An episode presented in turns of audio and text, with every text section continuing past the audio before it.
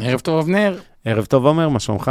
בסדר גמור, מדברים היום על אה, נושא מעניין, נדל"ן, ריביות עולות, לאן הנדל"ן הולך. ו...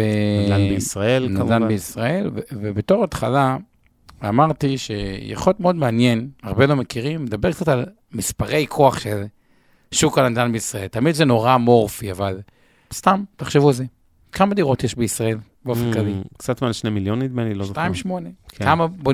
אגב, כמה מטר משרדים יש בישראל, מטר שמזכירים כל מי שבהייטק? 18 מיליון כן, מטר אני רוצה רבוע. להגיד שמעל עשרה כמה? מיליון, כן. כמה בונים, כמה חדש יש, א- איך אנחנו בצפיפות יחסית לעולם, אה, כמה מלאי כרגע יש אה, למכור, אז חשבתי שזו הזדמנות טובה ככה לעשות, להבין את מגמות העל של שוק הנדל"ן הישראלי, כי בסוף, אם אנחנו מדברים על בורסה, אה, בין אם מניות ובין אם נדל"ן, אנחנו בשוק של היצע וביקוש. אז צריך להבין את כוחות ההיצע והביקוש, וצריכים להבין את כוחות הכלכלה. זאת אומרת, אתה אומר, בוא פשוט נתחיל לתת קצת מספרי כוח. כן, אני ש- רק, כן, כבר, אני רק אגיד שהערב אנחנו הולכים להתמקד בעיקר בנדל"ן למגורים, קצת גם מסחרי ומשרדים בישראל, אבל המסה הקריטית של ה-40 דקות הקרובות תוקצה לנדל"ן למגורים, כי אני חושב שזה גם נושא הכי מעניין מכל זווית, כולל מחאת הדיור שמתחילה לה- להרים ראש ברגעים אלה ב- בתקופה האחרונה. אה, עדיין בקטנה, אבל היא עוד נכון, תתפתח. אבל אה, כן ניגע, כי רוב העניין הוא סביב נדל"ן למגורים,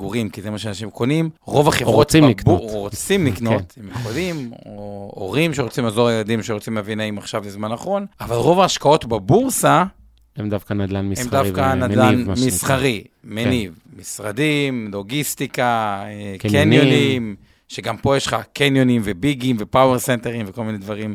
נכון. אה, אנחנו רוצים להודות לעוז גצליק שמנהל את השידור ממיטב, לאורית טולדנו שכאן איתנו באולפן ואחראי על הפודקאסט. הפודקאסט כמובן אתם מוזמנים אה, לשמוע בכל הפלטפורמות, מיוטיוב וכמובן ספוטיפיי ואפל וגוגל וכולי וכולי, השקעות למתחילים, וכמובן הצוות שלך, עמי ארביב, אור חלמיש ואורן ברסקי. תודה לכם על התכנים. ועכשיו תן לנו את ה-power numbers, מספרי הברזל של שוק הנדל"ן, ככה נעשה איזה התחלה. אוקיי, אז לשוק נשאלת- הנדל"ן למגורים. נשאלת קודם כל עד כמה ישראל צפופה יחסית למדינות בעולם, וניתן ככה, נחזור רגע לשנות ה-1960 כזה. אנחנו מדברים על 100 תושבים לקילומטר מרובע, שזה אגב די דומה היום למקסיקו, אירלנד, יוון, ספרד, טורקיה, צרפת, הרבה מדינות שאנחנו מכירים. הולכים קצת קדימה לשנת 2015, ישראל כבר 400 תושבים לקילומטר מרובע. כלומר, אנחנו נהיינו כבר אחת המדינות הצפופות בעולם. אחרי קוריאה הדרומית שמובילה את הטבלה והולנד שלפנינו, אנחנו בעצם השלישית בעולם, מה שנקרא במדינות ה-OECD. נכון, ונלך היום, אנחנו כבר לא 400, אנחנו כבר רק לשם 400. השוואה, הצפיפות בישראל היא יותר מפי 100 מהצפיפות בקנדה, אוקיי? שם זה טוב, ארבעה. אבל קנדה זה לא דוגמה טובה, אבל אבל גם, גם פי מפי שתיים 10 מארצות מאיטליה. הברית. אה, אגב, ארה"ב זה מעניין, בדיוק, יותר מ-10 מארצות הברית. אה, אגב, כששואלים איך הברית המחיר כל כך תנודתי, ערך הקרקע בהרבה מקומות הברית הוא אפס. כלומר, זה עלות בנייה אתה לא צריך ומרצ'ין. לספר לי, חזרתי השבוע, כמו שאתה יודע, מארצות הברית, הייתי באינדיאנה, זה המקום שהמשפחה שלי מגיעה. באינדיאנה, שטח, דונם, זה גרוש וחצי, זה מאות דולרים אפילו לפעמים, אין ערך לקרקע. כל הערך של הבתים הפרטיים שם הוא נגזרת של עלות עלות הבנייה, בדיוק. ולא של הקרקע. ומרג'ין, וטיפה על העבודה. כן, בדיוק. אני עלות בנייה מתבייש פלוס- להגיד, אנחנו מכרנו כשסבא שלי נפטר, הוא גר שם על איזה 1,200 דונם, נשמע משהו דרמטי, כן, ועם 1,200. שני בתים, וכל הסיפור הזה נמכר ב-175 אלף דולר, זה בערך דירת שני חדרים בבת ים היום, ואני מדבר לא לפני 50 זה- שנה, נדמה לי זה היה באזור 2010, אני לא זוכר בדיוק. כמה שווה היום נגיד? לא, בדקתי עכשיו, סקרן אותי. באמת, היה בא לי לבוא למשפחה שקנתה את הרחבה הזאת ולהגיד, זה הירונת כמובן במידווסט, כן, זה אינדיאנה. בא, רציתי להגיד להם, קחו כסף ותצאו מפה, במרכאות, כן, זה סתם מהפנטזיה, לא באמת. ואז אני מסתכל בזילו, ושווה היום איזה 400 אלף דולר, זה כלום, כן, או כאילו, 350 עדיין אלף עלה, דולר. אבל עדיין מיליון... כן, אה, אין ערך לקרקע, זה בדיוק הנקודה. זה כמו לקנות בנגב, במקום, אה, לא יודע איפה לחשוב עליו, לא ירוחם, אלא ממש... נכון, אז אין. אה, ערך לקרקע, אז אנחנו 426 נפשות לקילומטר מרובע. עכשיו. איפה הבעיה? כן. איפה הבעיה מתחילה? שיש כל מיני ציפיות ל-2050. כמו שאתם יודעים, במדינת ישראל אנחנו מדינה שמרנית שלא לא, לא אוהבים ילדים. אנשים פה לא, לא, לא, זה, אוקיי, אנשים לא פה אוהבים עושים... לייצר באמת- ילדים, אנחנו כולנו אוהבים ילדים. בממוצע אה, עושים ילד אחד. זה נכון, לא, מה. פתאום, מאז שלוש, נו, אני צוחק. אה, ה- אוקיי. זה, את הזה, ובגלל זה, הצפי הוא שמדינת ישראל, ב-2050, כמו שזה נראה עכשיו, תהיה מעל 650 אה, איש לקילומטר מרובע, שזה בגדול שם אותנו כמדינה הצפופה בעולם. אגב, סתם מתוך עניין, רציתי לדעת כמה זה גדל מישראל, סובלת משתי תופעות. אחד, אה, אנחנו פרו ורבו מילאו את הארץ בצורה, מה שנקרא גידול אורגני, פיזית כן. מתרבים, אבל עוד יש גם 7 אחוזים, כלומר 93 אחוז מהגידול הוא כתוצאה מ... ילודה, 7 ילודה, אחוזים. 7 אחוזים גם יש עדיין הגירה חדשים. חיובית, בדיוק. כן, ישראל היא. מדינה עדיין עם הגירה חיובית. אז אה, אגב, בקרב האוכלוסייה היהודית, השיעור עומד על אה, 3.09. אה, ילדים למשפחה. היום האוכלוסייה הערבית בישראל היא סדר גודל של 20 אחוז, 2050 צופים שכאילו, כן, כן. בהמשך ב-2030 צופים שזה 24 אחוז, כדי להבין. גם כן מגמות דמוגרפיות מעניינות, אבל בגדול אנחנו מדינה מהצפופות, אה, אה, הולכות להיות מהצפופות בעולם. איך זה מתבטא בתחילת צרכי דיור? הצפי הוא שכמה יחידות נצטרך בשנה. הטענה היא ב-2016 עד 2020. רק, רק נגיד שמגורית זה ריט, אני מזכיר לכם real estate investment trust, זה ריט שמאגד תחתיו, זה ריט של מגורים, לכן הוא שלנו נקרא מגורית, שבעצם זו חברה שקונה, מגייסת אה, כסף מהמשקיעים בבורסה וקונה איתו אינסוף דירות, יש להם תיק עצום, מיליארדים, כן, אני לא נכון. זוכר כמה, של דירות למגורים שבעצם משמשות אה, להשכרה. עם אה, הטבות אה, מיסוי מסוים. כן. הצפי הוא בסוף שעם ה-2016 עד 2020 היה 50 אלף דירות הספיקו בשנה, 2021 זה כבר 60 אלף דירות בשנה, כי תחשבו, האוכלוסייה עצמה גדלה. באחוז נקודה שמונה לשנה. האוכלוסייה, בדיוק. אז תחשבו, ב- מתגרשים, מתחתנים אה, וכולי, כן. ה... אני זה- רק אגיד שהמספרים של מחלקת המחקר של מיטב קצת יותר נמוכים. אני לא חושב שזה נכון שצריך 60 אלף בשנה, לדעתי אנחנו יותר קרובים ל-50 וקצת השנה. ופה מציגים אה, במגורית 60, ובהמשך בחצי השני של העשור הקרוב זה יהיה אה, 66 אלף לשנה, ועולה ב-2030 לכיוון ה-70 אלף וכולי. אבל נכון, לא חשוב, בכל הדבר. מקרה זה הסדרי אה, גודל של המספר. איפה הבעיה? שבעשור האחרון נבנו 100 אלף יחידות פחות מהתוספת במשקי הבית, כלומר... במילים אחרות, אם, אם לצורך העניין בעשור האחרון נוספו לנו כחצי מיליון משקי בית, עשר שנים כפול 50 אלף, בנו רק 400 אלף, חסר 100 אלף.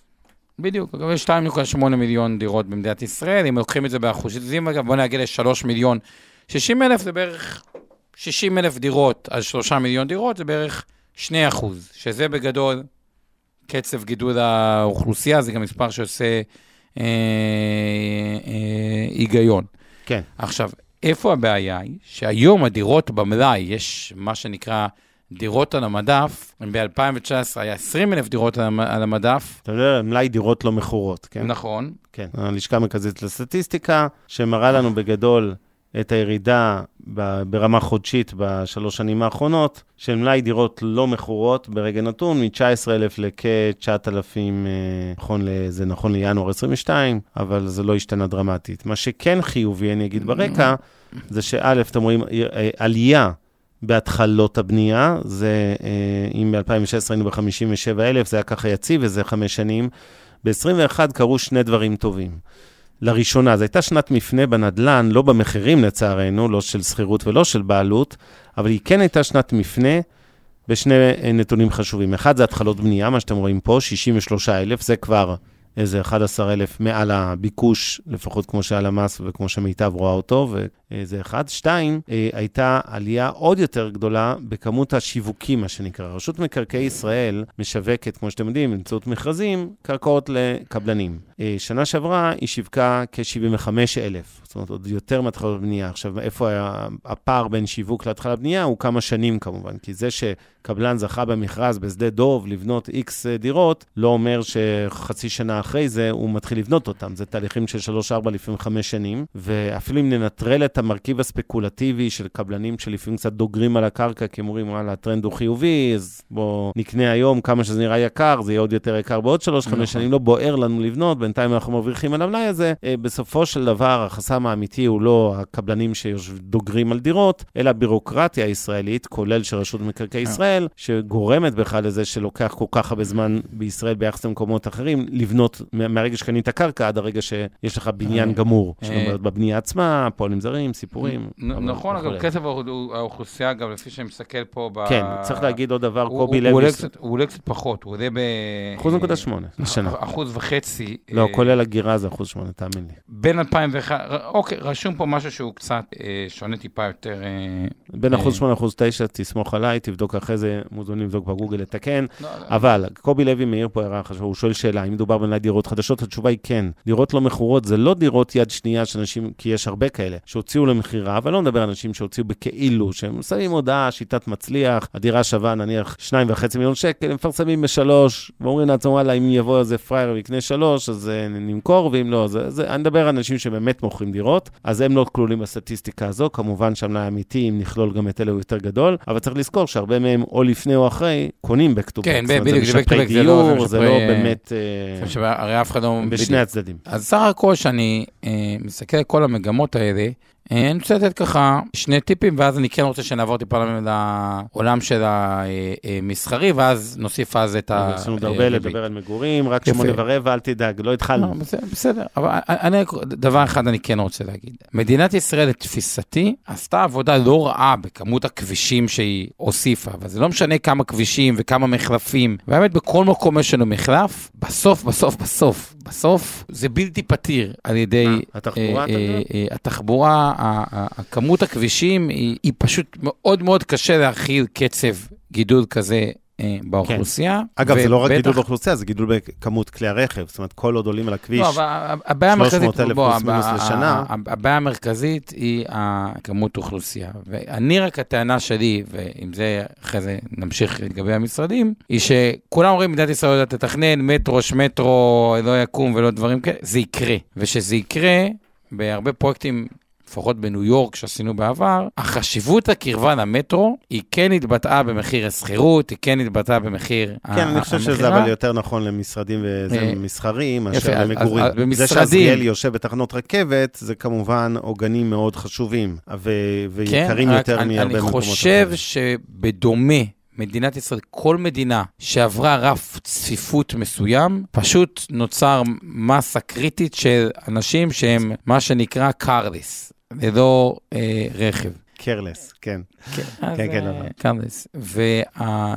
נושא הזה שאו רכב אחד לשני בני הזוג, או כל מיני ורסיות, ותל אביב, שאגב, מתוך ה-18 מיליון מטר משרדים, 6 מיליון, שליש מהמשרדים בארץ. זה ממש זה בתל אביב עצמה בתל או גוש דן? לא, כן, הגיוני. לא, בתל אביב עצמה. לא כל רמת גן, גבעתיים וכולי, ממש תל אביב. ממש אוקיי. תל אביב. נשמע לי הגיוני אפילו, כן. וכשתל אביב מכריזה שהיא מעדיפה את מה שנקרא אה, עולם הקורקינטים, או תחבורה ציבורית אה, על אה, גווניה, על חשבון עולם ה... רכב, אני חושב שכן הייתי נותן משקל לכל מי שככה חושב. כן, אז אני רוצה להגיד לך, אתה העלית פה נקודה מעניינת. גם על נושא התחבורה הציבורית. עכשיו, זה מי שבעולם המשרדים, עוד יותר, אבל עוד רגע ניגע לגבי, כי בתור משרדים יש כמה טובות חשובות, אבל בוא תגיד. משרדים יש, תאמין לי, יש לנו עוד המון זמן על משרדים, אבל אני רוצה להגיד אה, משהו שהרמת להנחתה קצת בנושא התחבורה. תראה, התחבורה...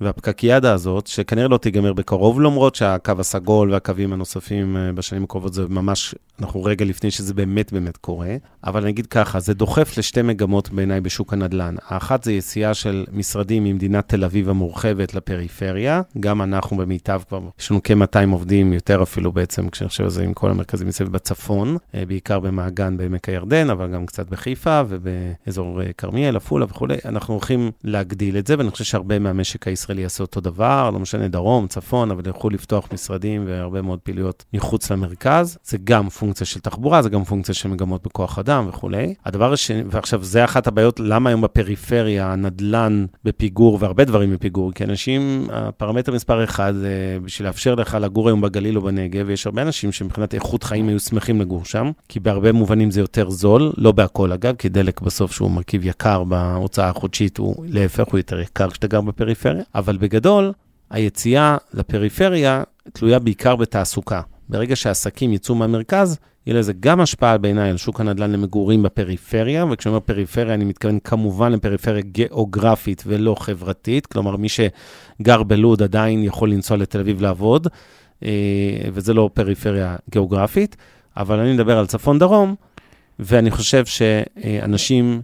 אה, ברגע שירגישו שיש גם יותר אפשרויות לתעסוקה, אז ירשו לעצמם לצאת קצת ממדינת תל אביב המורחבת לפריפריה. והמגמה השנייה, כמובן, זה השפעה של זה מסוימת על שוק המשרדים, כי שוב, יהיה פחות ביקוש, כי גופים יעברו צפון-דרום. אגב, ככל שתהיה לנו, אגב, האטה או מיתון במשק, זה גם ידרבן את המגמה הזו, כי הנדלן. שאני משלם היום, אני חוסך מיליוני שקלים כל שנה על זה שלמיטב כן, יש פעילויות גדולות בצפון ולא בוא, עם במרכז. כל הכבוד, אה, בוא רגע צעד אחורה, אוקיי? כן. קודם כל, כן תופעה שרואים. הרי מה קרה? למה תל אביב עיר כל כך עשירה? באמת היא עיר שיש הרבה נכסים ואין לה גירעון? כי תל אביב הבינה... עיריית תל אביב, כי עירייה... עיריית תל אביב, כן. עיריית תל אביב פר... כן. זה, עשית דווקא מחקר על עיריית אה, תל אביב, אבל גם- גם בעיריית פתח תקווה, גם על ראשון יש לי תובנות, אבל היא הבינה את הקטע שהעירייה עושה כסף במשרדים, כי הארנונה שם יקרה. אגב, הארנונה נכון. בתל אביב היא לא כזו יקרה, כי היא מרוויחה המון כסף, אבסולוטית, פשוט כי יש הרבה משרדים, משרדים. וזה למה אפשר לראות שתל אביב סך הכל היא עיר כן מתוכננת וכן עם הרבה מאוד, אה, כאילו, אתה יודע, כל אלה שמחליפים שם ברוטשילד או בונים זה, כאילו, הרבה, הרבה טיפוח, באמת, כן. יש תכנון, יש ביצוע, יש אקזקיושן. עכשיו, מי שגם הבינו את זה, לאחרונה, וזו תופעה מעניינת גם בהיבט של מגורים, זה ראשון לציון, ששם יש מתחם האלף ובכלל נכון. בנייה מטורפת, איזה מאה, לא יודע מי יאכלס את מאות זה. אלפי. לא אה, פתח תקווה. שבונים יותר מדי לטעמי. המון. כן. תוסיפו לפתח תקווה את אזור בני ברק, זה האזור שלכם שם, נכון. פתח תקווה ובני ברק. אה, ירושלים, אור יהודה, שבונה המון משרדים, הוד השרון, קריית אונו, כלומר, כל המקומות, כל, המקומות הבינו שלעשות את זה. אגב, זה חוזר לעניין תחבורה, תקשיב, יש הרבה אנשים שגרים לא בפריפריה עכשיו של אה, צפון-דרום, קח אה, עיר כמו קריית אונו, או אור יהודה, ערים במרכז. אנשים שנמאס להם לנסוע שעה ורבע בפקקים לתל אביב, מרחק שבאמצע הלילה היה לוקח להם בין 12 ל-16 דקות אולי, ואז הם אומרים, אם היה לי אה, יכולת... בטח עסקים קטנים יותר, מסדר רואי חשבון, עורכי דין, אה, סטארט-אפים שמתחילים, שלא צריך להעביר עכשיו 100 עובדים מתל אביב לקריית אונו, אלא שאתה מתחיל חברה חדשה, אז אתה אומר, וואלה, אני אקים אותה פה. יש הרבה אנשים גרים בקריית אונו שהיו שמחים לא לצאת מהעיר לפקקיאדה ולעבוד אצלנו. ו- ולכן ה- ה- ה- זה, זה משתלב טוב עם הרצון של אותם ראשי ערים, כמובן להעלות הארנונה דרך העסקים. יפה, אבל פה, אוקיי, אז, אז רק משהו אחד שהתחיל טיפה קצת כמו מה שקורה בארצות הברית. בסוף, הסטארט-אפים כנראה שיהיו בתל אביב, כי אתה צריך... וואי, לא מסכים איתך. שנייה, אוקיי, אני לא מחפש להסכים. אני כי מה אתה צריך? מה אתה צריך? כן. לא, לא מחפש את ה... אני אומר רק את הדבר. בסוף, אם אתה מחפש טאלנט, אוקיי, ואתה רואה את זה, גוגל בתל אביב, פייסבוק, כן, בתל אביב. NVIDIA בתל אביב. כל החברות האלה... אפל בהרצליה, אינטל בקריית גת אוקיי, יפה. ובחיפה ובירושלים שנייה, שנייה, שנייה, שנייה. תקווה. בוא, עזוב אותי מאינטל ה... עזוב אותי אה, הייצור. אחד המעסיקים הגדולים בהייטק. הייצור, הייצור, אתה לא לא, מדבר לא, גם רגע, נו, המתכנתים לא יושבים בתל אביב. באינטל, אלא בחיפה. פתח תקווה, בירושלים. בוא, גם אגב בקריית גת.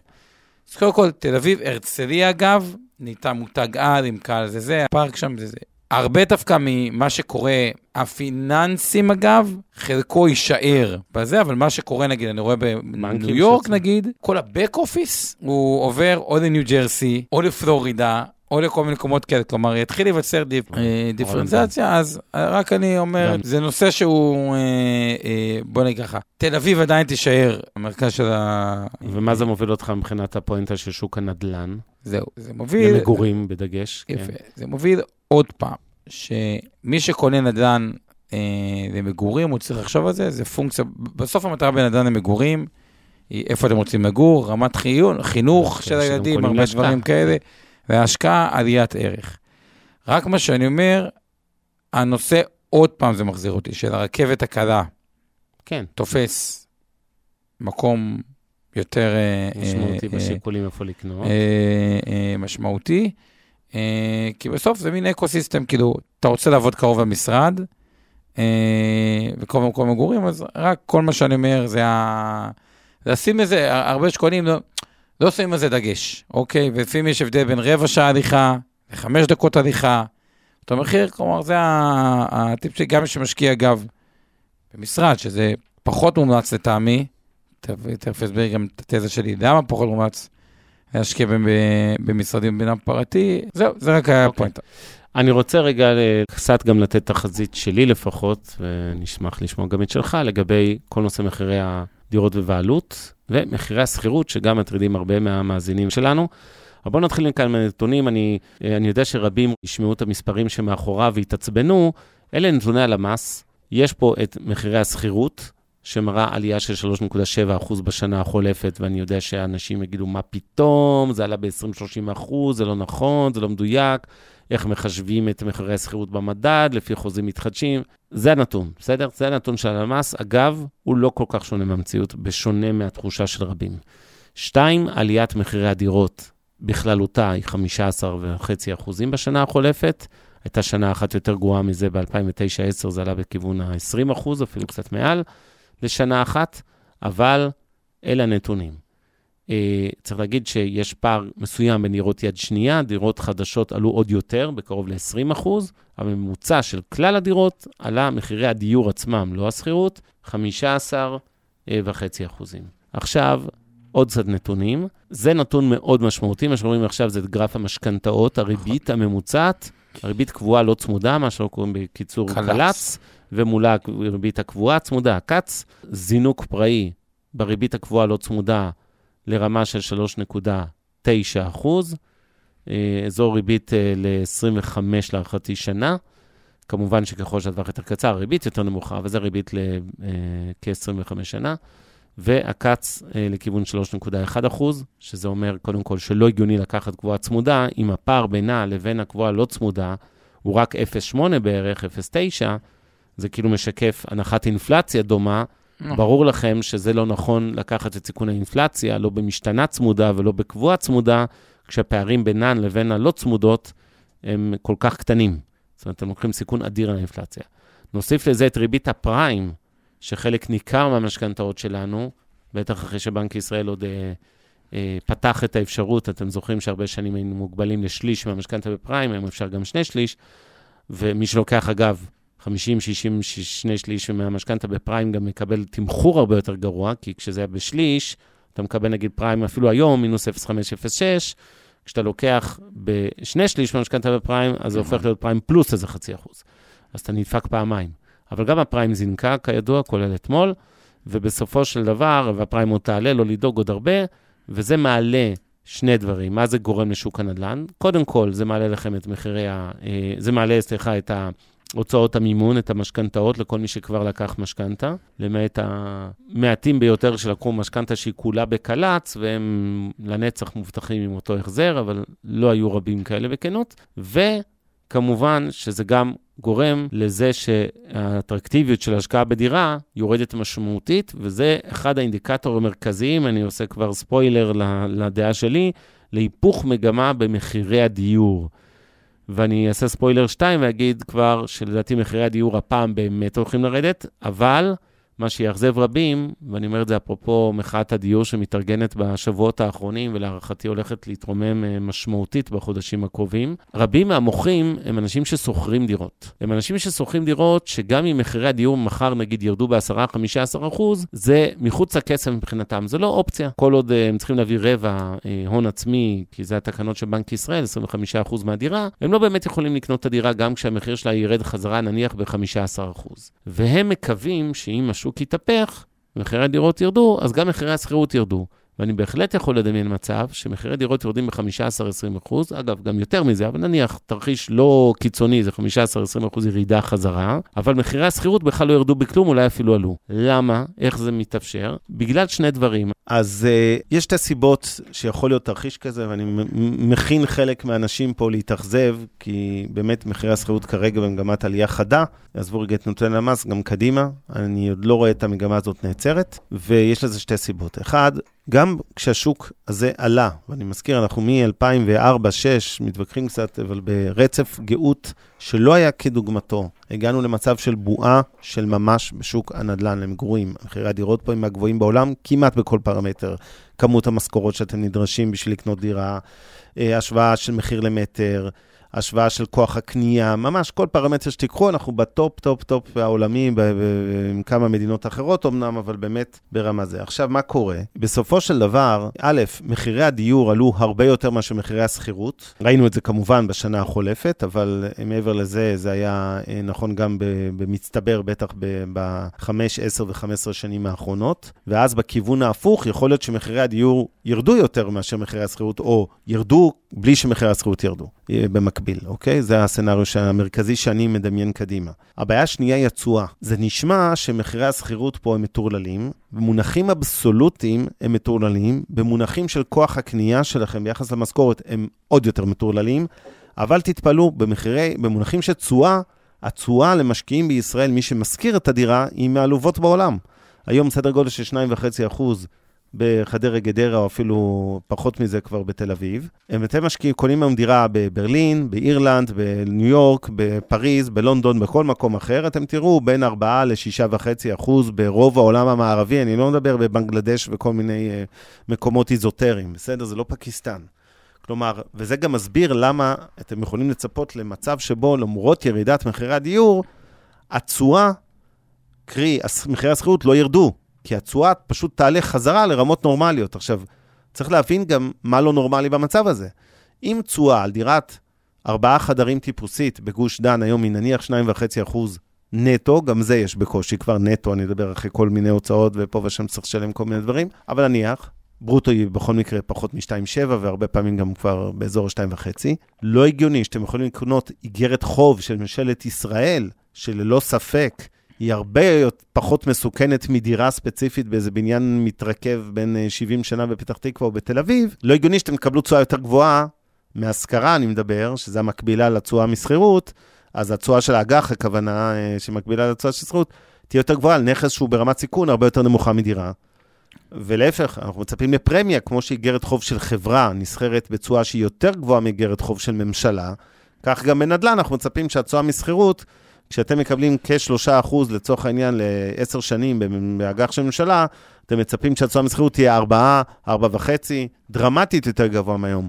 זה לא יכול להיות מושג אה, אלא מאחד משני דברים, או ירידה דרמטית במחירי הדירות, נגיד 40 אחוז בלי שהשכירות זזה, או ירידה אולי שפויה והגיונית יותר במחירי הדירות, אבל כשמחירי השכירות יישארו לא רק אולי ללא שינוי, אולי אפילו יעלו ב-10% נוספים מהרמה הזאת, בזמן שמחירי הדירות נניח ירדו ב-15-20%.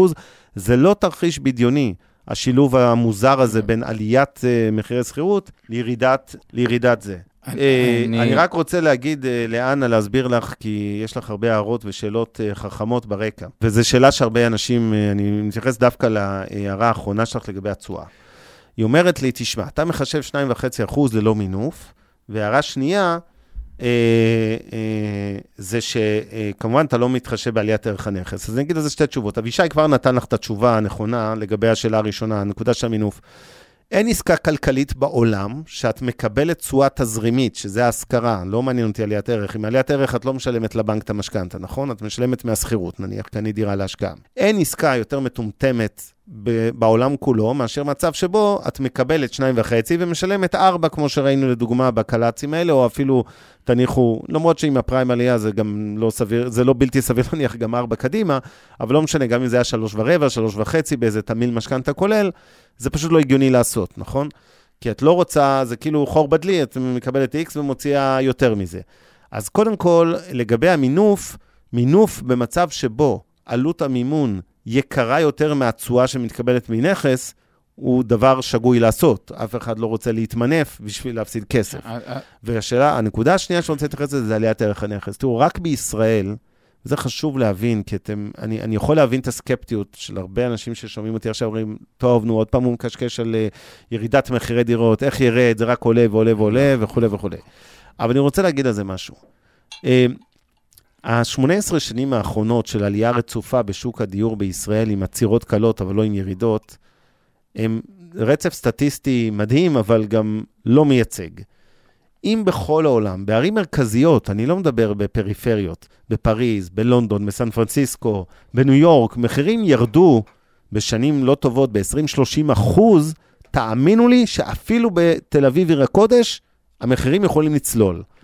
במיוחד, אני אגיד את זה גם, שאתם צריכים להבין שהעלייה החדה בשנה, שנתיים האחרונות, שזה השפיץ העוד יותר גדול של שוק הנדל"ן, השלוש שנים האחרונות, היא במידה רבה אה, נובעת, היא עלייה אה, שנובעת מהדירות המרג'ינליות, השוליות שנמכרו. הרי שוק הנדל"ן לא מחליף ידיים כל שנה, כמו שאתם יודעים, זה לא, ש... כן, זה לא שכל הדירות בתל אביב נמכרות כל אה, שנתיים-שלוש. כל שנה נמכרות אלפי דירות בודדות בתל אביב, והן אלה שקובעות את המחיר. אז אם באו שתי קבוצות הייטק שהתחרו על המגרשים שם באבן גבירול, והקפיצו אחת לשנייה את המחיר במכרז והגיעו כמעט ל-100,000 שקל למטר, לא זוכר בכמה זה נסגר, אבל באמת מחירים טרללת, זה לא אומר, זה אומר שקבוצה של 100 אה, משפחות עשירות שעשו אקזיטים בהייטק, קנו דירות במחיר מאוד יקר. עכשיו, זה המחיר, נכון, החדש של העיר, במרכאות, אבל זה באותה מידה, באותה קלות, זה גם יכול להתהפך. תכף נדבר על איך הופכים את זה, אבל זה יכול להתהפך. ובסופו של דבר, כמו שדני כותב, דירה בראש העין עולה כמו דירה במנהטן, אני מסכים שקשה אה, אה, לתזמן בועות, בסדר? קשה לתזמן פיצוצים של בועות, זה נכון לשוק המניות, זה נכון לשוק הנדל"ן. אני לא יודע להגיד לכם אם הבועה של הנדל"ן תתפוצץ בעוד חודשיים, חצי שנה, או שנה, או שנה וחצי. זה לא עניין של שנים, זה אני בטוח. זאת אומרת, זה כבר הגיע למקום שפשוט אין מי שיקנה. צריך לזכור, אין משקיעים כמעט בשוק הנדל"ן חדשים, יש כ-400 אלף דירות בבעלות משקיעים.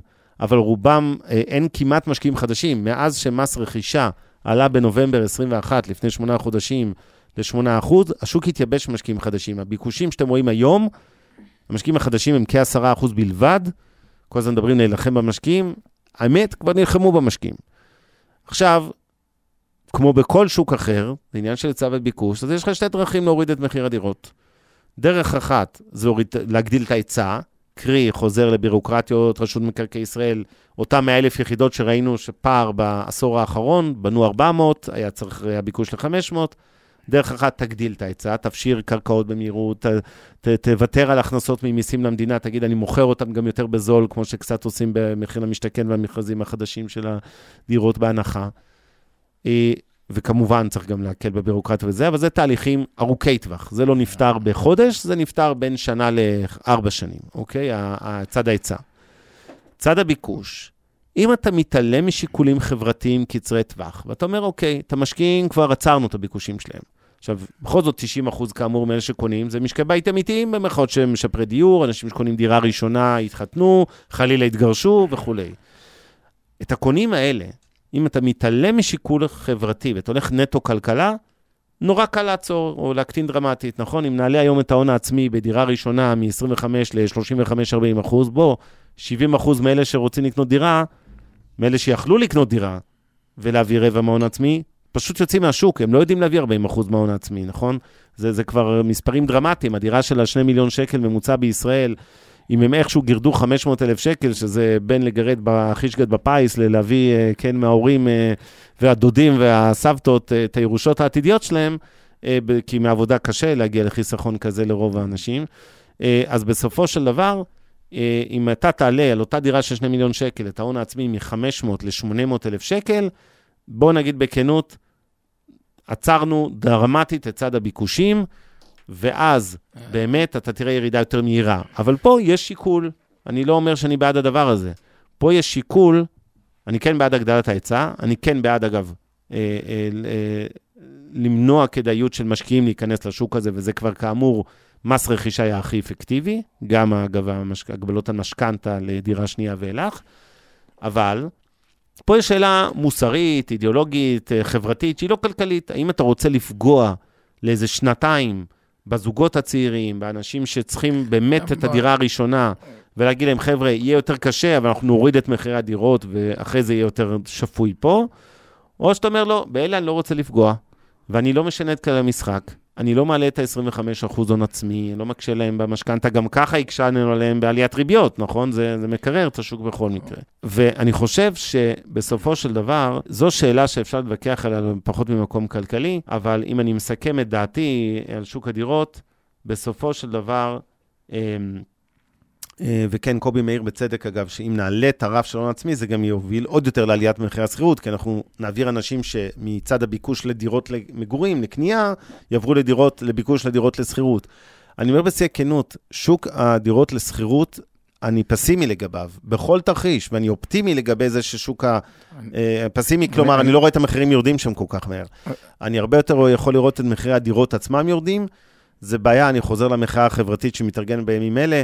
יש שם קונפליקט, יש שם אנשים שתן להם רק ירידה סבירה במחירי הדירות והם רצים לקנות דירה כי זה מה שהם רוצים, אל מול אנשים שגם אם השוק ירד, הדירות ירדו ב-30 אחוז, הם לא יכולים להרשות לעצמם, יישארו נכון, סוחררים בשנים הקרובות, ופשוט לא יכולים להרשות לעצמם את העלייה במחירי השכירות. מבחינת זמנים, כמה הערות uh, קצרות. כן. אחד, uh, כי ככה אנחנו לקראת uh, סיום. אחד, אמרתי, ואני חוזר על דעתי, שאגב, אני ואבנר לא תמיד מסכימים, במקרה הזה אנחנו לא מסכימים.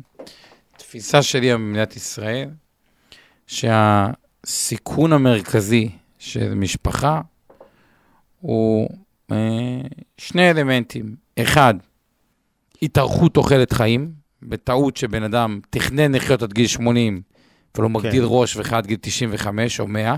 מצוין. אוקיי? זה סיכון שאם לא דאג לפנסיה מספיק גבוהה או למספיק חסכונות, בעיה קשה. והסיכון השני הוא בריחת מחירי הנדל"ן כלפי מעלה. כן. עכשיו, מסכים שזה פוגש את המצב שוק לא הכי אידיאלי, ועדיין, תמיד אני יודע, יש יזם נחוץ, קבלן נחוץ, מישהו זה, כלומר, לא צריך... אה... אני חושב שלמי שאין חשיפה נדל"נית, יש גם אלמנט של סיכון מסוים בלא להיחשף לנדל"ן, ואגב, קניתם נדל"ן וירד נגיד 10%.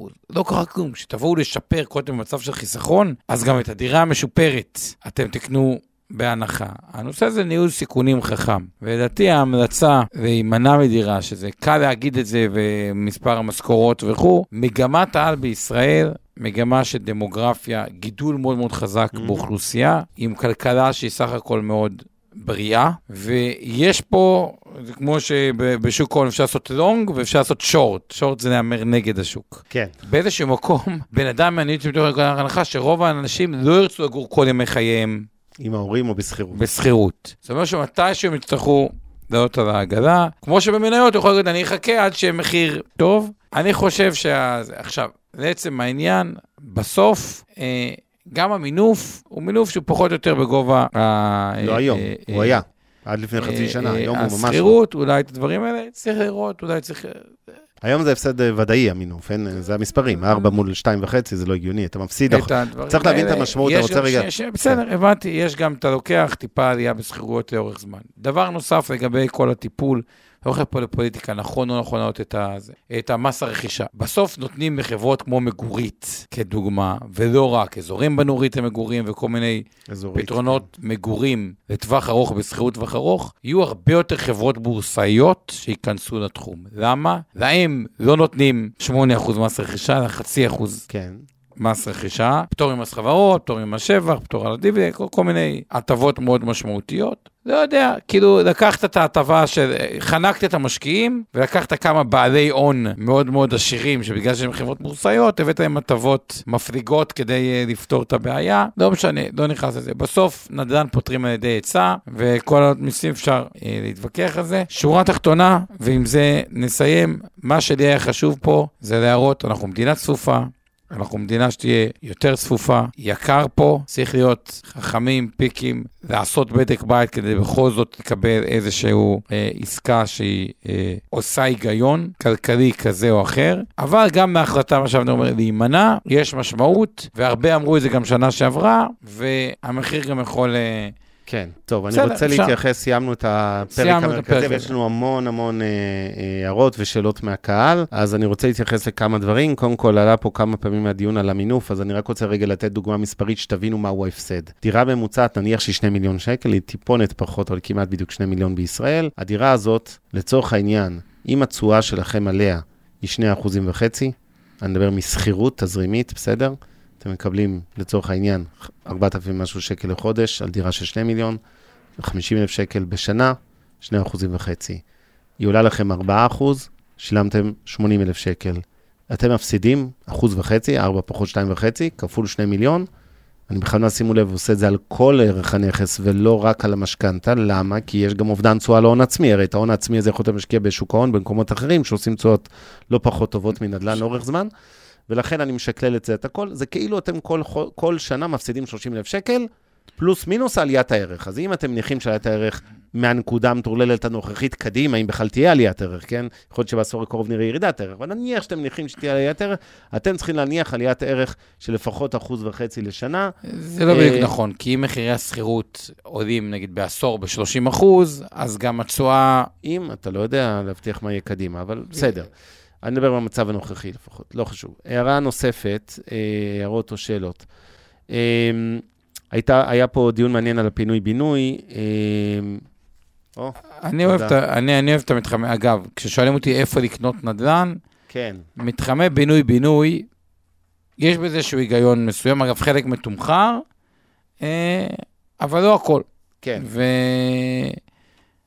וזה בדרך כלל מתחמים שהם היסטורית היו במיקום טוב, אוכלוסייה קצת אה, אה, הידרדרה, אה, יש איזשהו היגיון מסוים, אבל אוקיי. תמשיך. הלאה. אז קודם כל, הפינוי-בינוי עלה פה בהקשר גם מחנוך, גם מאדיר, שמתכוונים לזה שיש חלק מהתחלות הבנייה זה קצת זיוף, כי יש גם דירות שנהרסות עבור, בעצם הוחלפה דירה ישנה שנהרסה נכון. בדירה חדשה בבינוי, זה נכון. Uh, הפרויקטים האלה מאוד ארוכים, כמו שאתם מכירים את הבירוקרטיה, אני בעצמי ירשתי איזה גרגר, איזה שישית דירה בפינוי-בינוי, אלוהים שישמור כמה שנים, ומחתמות דיירים, ואל תשאלו. אתם מכירים את זה, אז uh, לא, לא, הרבה מדברים על התחדשות עירונית כפתרון לשוק הדיור, זה חלק מהפתרון, אבל זה חלק קטן מהפתרון להורדת, להגדלת ההיצע או הורדת מחירי הדיור. אמ, לגבי אה, מוטי מאיר, לא שמעתי על מוצר שרק עולה תמיד. Uh, לצערי, רק ריבית, עליית ריבית או מיתון יגרמו לירידת מחירים. הבעיה שקשה לי לראות uh, שיש לנגידים מספיק ביצים להמשיך בעקביות עם עליית הריבית, מקווה שאני טועה. אז מוטי, הערת uh, פה הערה מאוד חשובה שלא התייחסנו אליה בפודקאסט עצמו, וזה נושא המיתון. העולם כולו כרגע צועד בין האטה למיתון, תלוי באיזה מדינה אנחנו בודקים. בארה"ב זה כבר בדרך לממש מיתון, בישראל זה כרגע האטה ועוד לא מוגדר כמיתון, אבל אי אפשר לדעת. אבל המצ... המצב רוח הלאומי הכלכלי הוא בפני שינוי לרעה. יוקר המחיה מעלה, המשכורות לא מדביקות את קצב עליית יוקר המחיה, זה לא רק דיור, ובסופו של דבר המוטיבציה לקנות דירות, נקרא לזה ככה, הנכונות, אה, תרד מהבחינה הזאת, זה גם גורם שמשפיע. עכשיו, לגבי הקשר בין ריבית למיתון לנדל"ן, אז מיתון, ברור שבסביבת מיתון, אה, ולא הייתה סביבה כזו, אגב, כמעט בכלל, ב-18 שנים האחרונות, חוץ מפרק אה, זמן קצר מאוד, אחרי 2008, ותיאורטית בקורונה, אבל זה באמת היה מיתון טכני כמעט, הייתי אומר. בסופו של דבר, רוב השנים העולם, ובפרט ישראל, נהנתה מצמיחה מאוד גבוהה. עכשיו, כשסנטימנט קצת משתנה, זה גורם, אה, כמובן, האינפלציה בראשם. האינפלציה, אגב, יותר גרועה מהמיתון. זאת אומרת, העלאות הריבית שנגידים עושים, כולל בישראל, זה בעיקר בגלל האינפלציה, פחות כדי לקרר את המשק. התוצר לוואי של העלאת ריבית זה בשאיפה גם הורדת האינפלציה, הנזק השלילי זה כמובן המיתון. אז אם יהיה מיתון חריף, ואני לא צופה מיתון חריף בישראל בכלל, אם בכלל יהיה ממש מיתון ולא רק האטה, אבל אם יהיה מיתון חריף, אז אנחנו מדברים על מצב שעליות הריבית אה, באמת ייפסקו, וזה יכול חזרה לתת דם אה, לשוק הנדל"ן, כלומר, אה, להעלות אה, חזרה את הביקושים. אבל כרגע זה נראה שהריבית בהחלט תעזור לקרר גם את שוק הנדל"ן, ולא רק את המשק ואת האינפלציה. אגב, ועוד דבר שנוגד רק את הנדל"ן, אם אתה הזכרת, ובזה זה הערה דווקא נגד נדל"ן, כשאני מסתכל על מניות נדל"ן האמריקאית, אגב, גם חברות בנייה ישראלית, כבר רואים ירידה. עכשיו, בדרך כלל שוק ההון... אגב, בשוק הנדל"ן האמריקאי יש כבר לא מעט, אנחנו פעילים שם מאוד, בהרבה מאוד, גם באשראי לנדל"ן וגם בנדל"ן ישירות. יש כבר הרבה אזורים בארצות הברית שכבר רואים ירידת מחירים. תיקח את ה multi-family, חברת MAA, שהיא מתעסקת בנדל"ן למגורים הברית multi-family, היא כבר ירדה משער 230 לשער 170, כלומר... ירידה של מעל 20 אחוז, כן. כן, מה שאומר שכאילו, יש פה איזשהו משהו שלא יכול להיות ששוק הנדל"ן...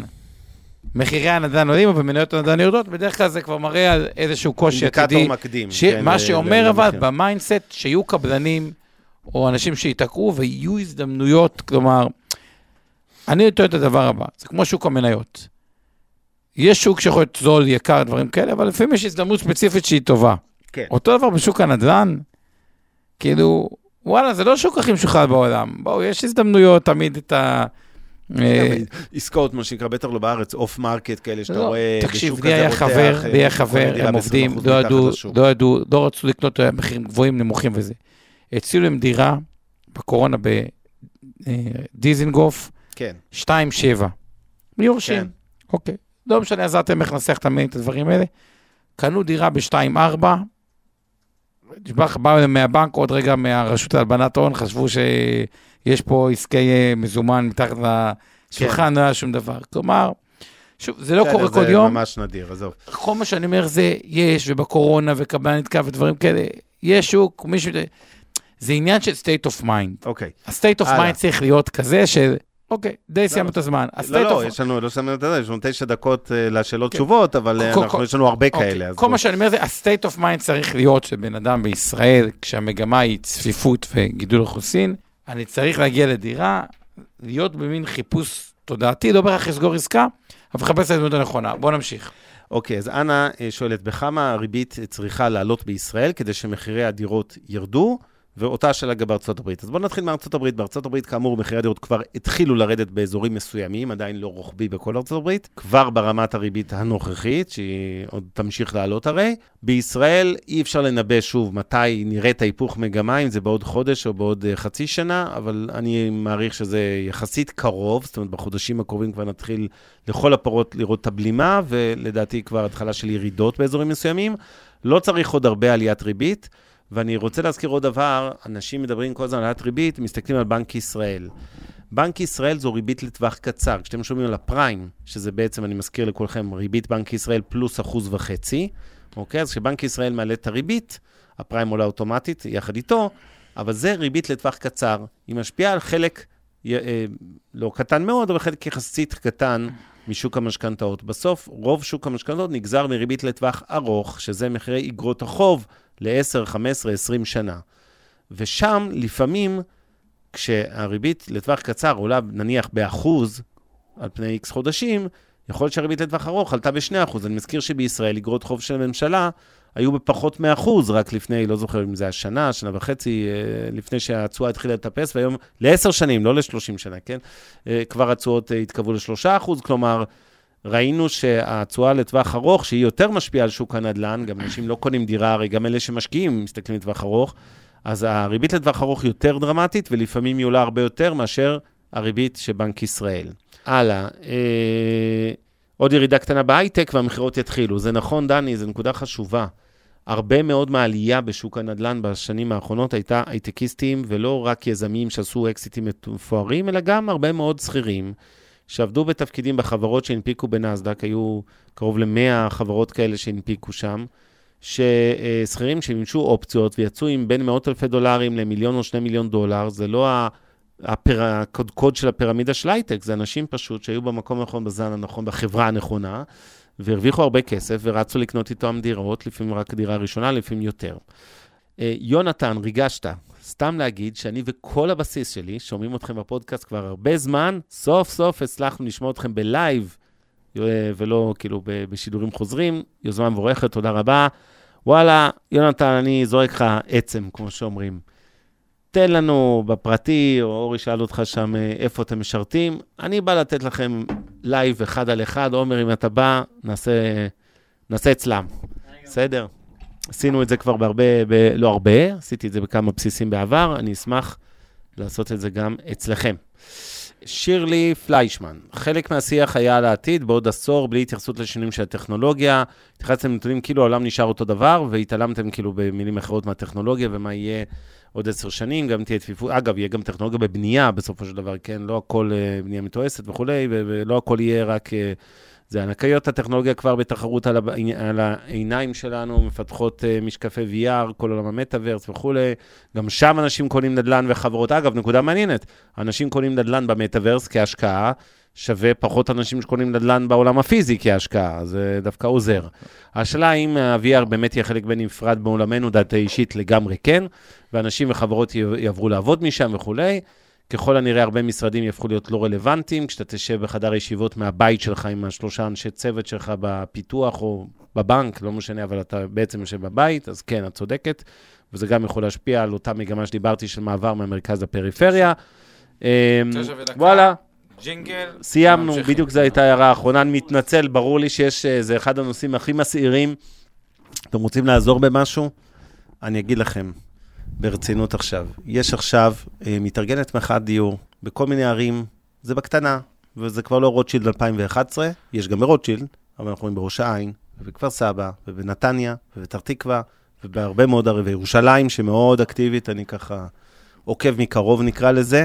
אה, אני חושב שיש הצדקה למחאה הזאת, וגם מי שלא באופן אישי עכשיו, אה, הוא כבר בעל דירה, ואתם מסודרים כלכלית, יש לכולם אינטרס, כמעט לכולם. יש פה דור המשך, דור 2, דור 3, אנשים שבשונה מהדור של הורים שלנו, או של חלקנו היום, לא יכולים להרשות לעצמם לא לקנות דירה ולא לשכור דירה במקום שפוי במחיר נורמלי. אני חושב שזה עניין של סולידריות חברתית, שבאיזשהו מקום זה תפקיד של כולנו, גם מי שיש לו כסף וגם מי שיש לו דירה בבעלות, בהחלט לשים דגש על כל הנושא של טיפול במחירי הדיור, כי בסוף אין עתיד למדינה הזאת במחירים המטורללים האלה. ושאנשים, ראיתם את הכתבות באולפן שישי וכולי, שאנשים, או בשישי של איילה חסון, שאנשים מהגרים עכשיו לכל הברלין ובולגריות וכל מיני מקומות כאלה, כי נמאס להם מיוקר המחיה, שהמרכיב המשמעותי ביותר בו הוא יוקר הדיור. יש לזה סיבה, וזו מגמה שעכשיו אנחנו רואים זרזיפים קטנים, היא יכולה חלילה מאוד להתחזק אם לא נטפל בבעיה הזאת. עד כאן משבר הדיור, מחירי הדיור, מחירי השכירות וכולי. לילה טוב, ניפגש שבוע הבא. הפרק בחסות רשת אינבסטור 360. הופק ונערך על ידי שמע, פודקאסטים ויצירות סאונד.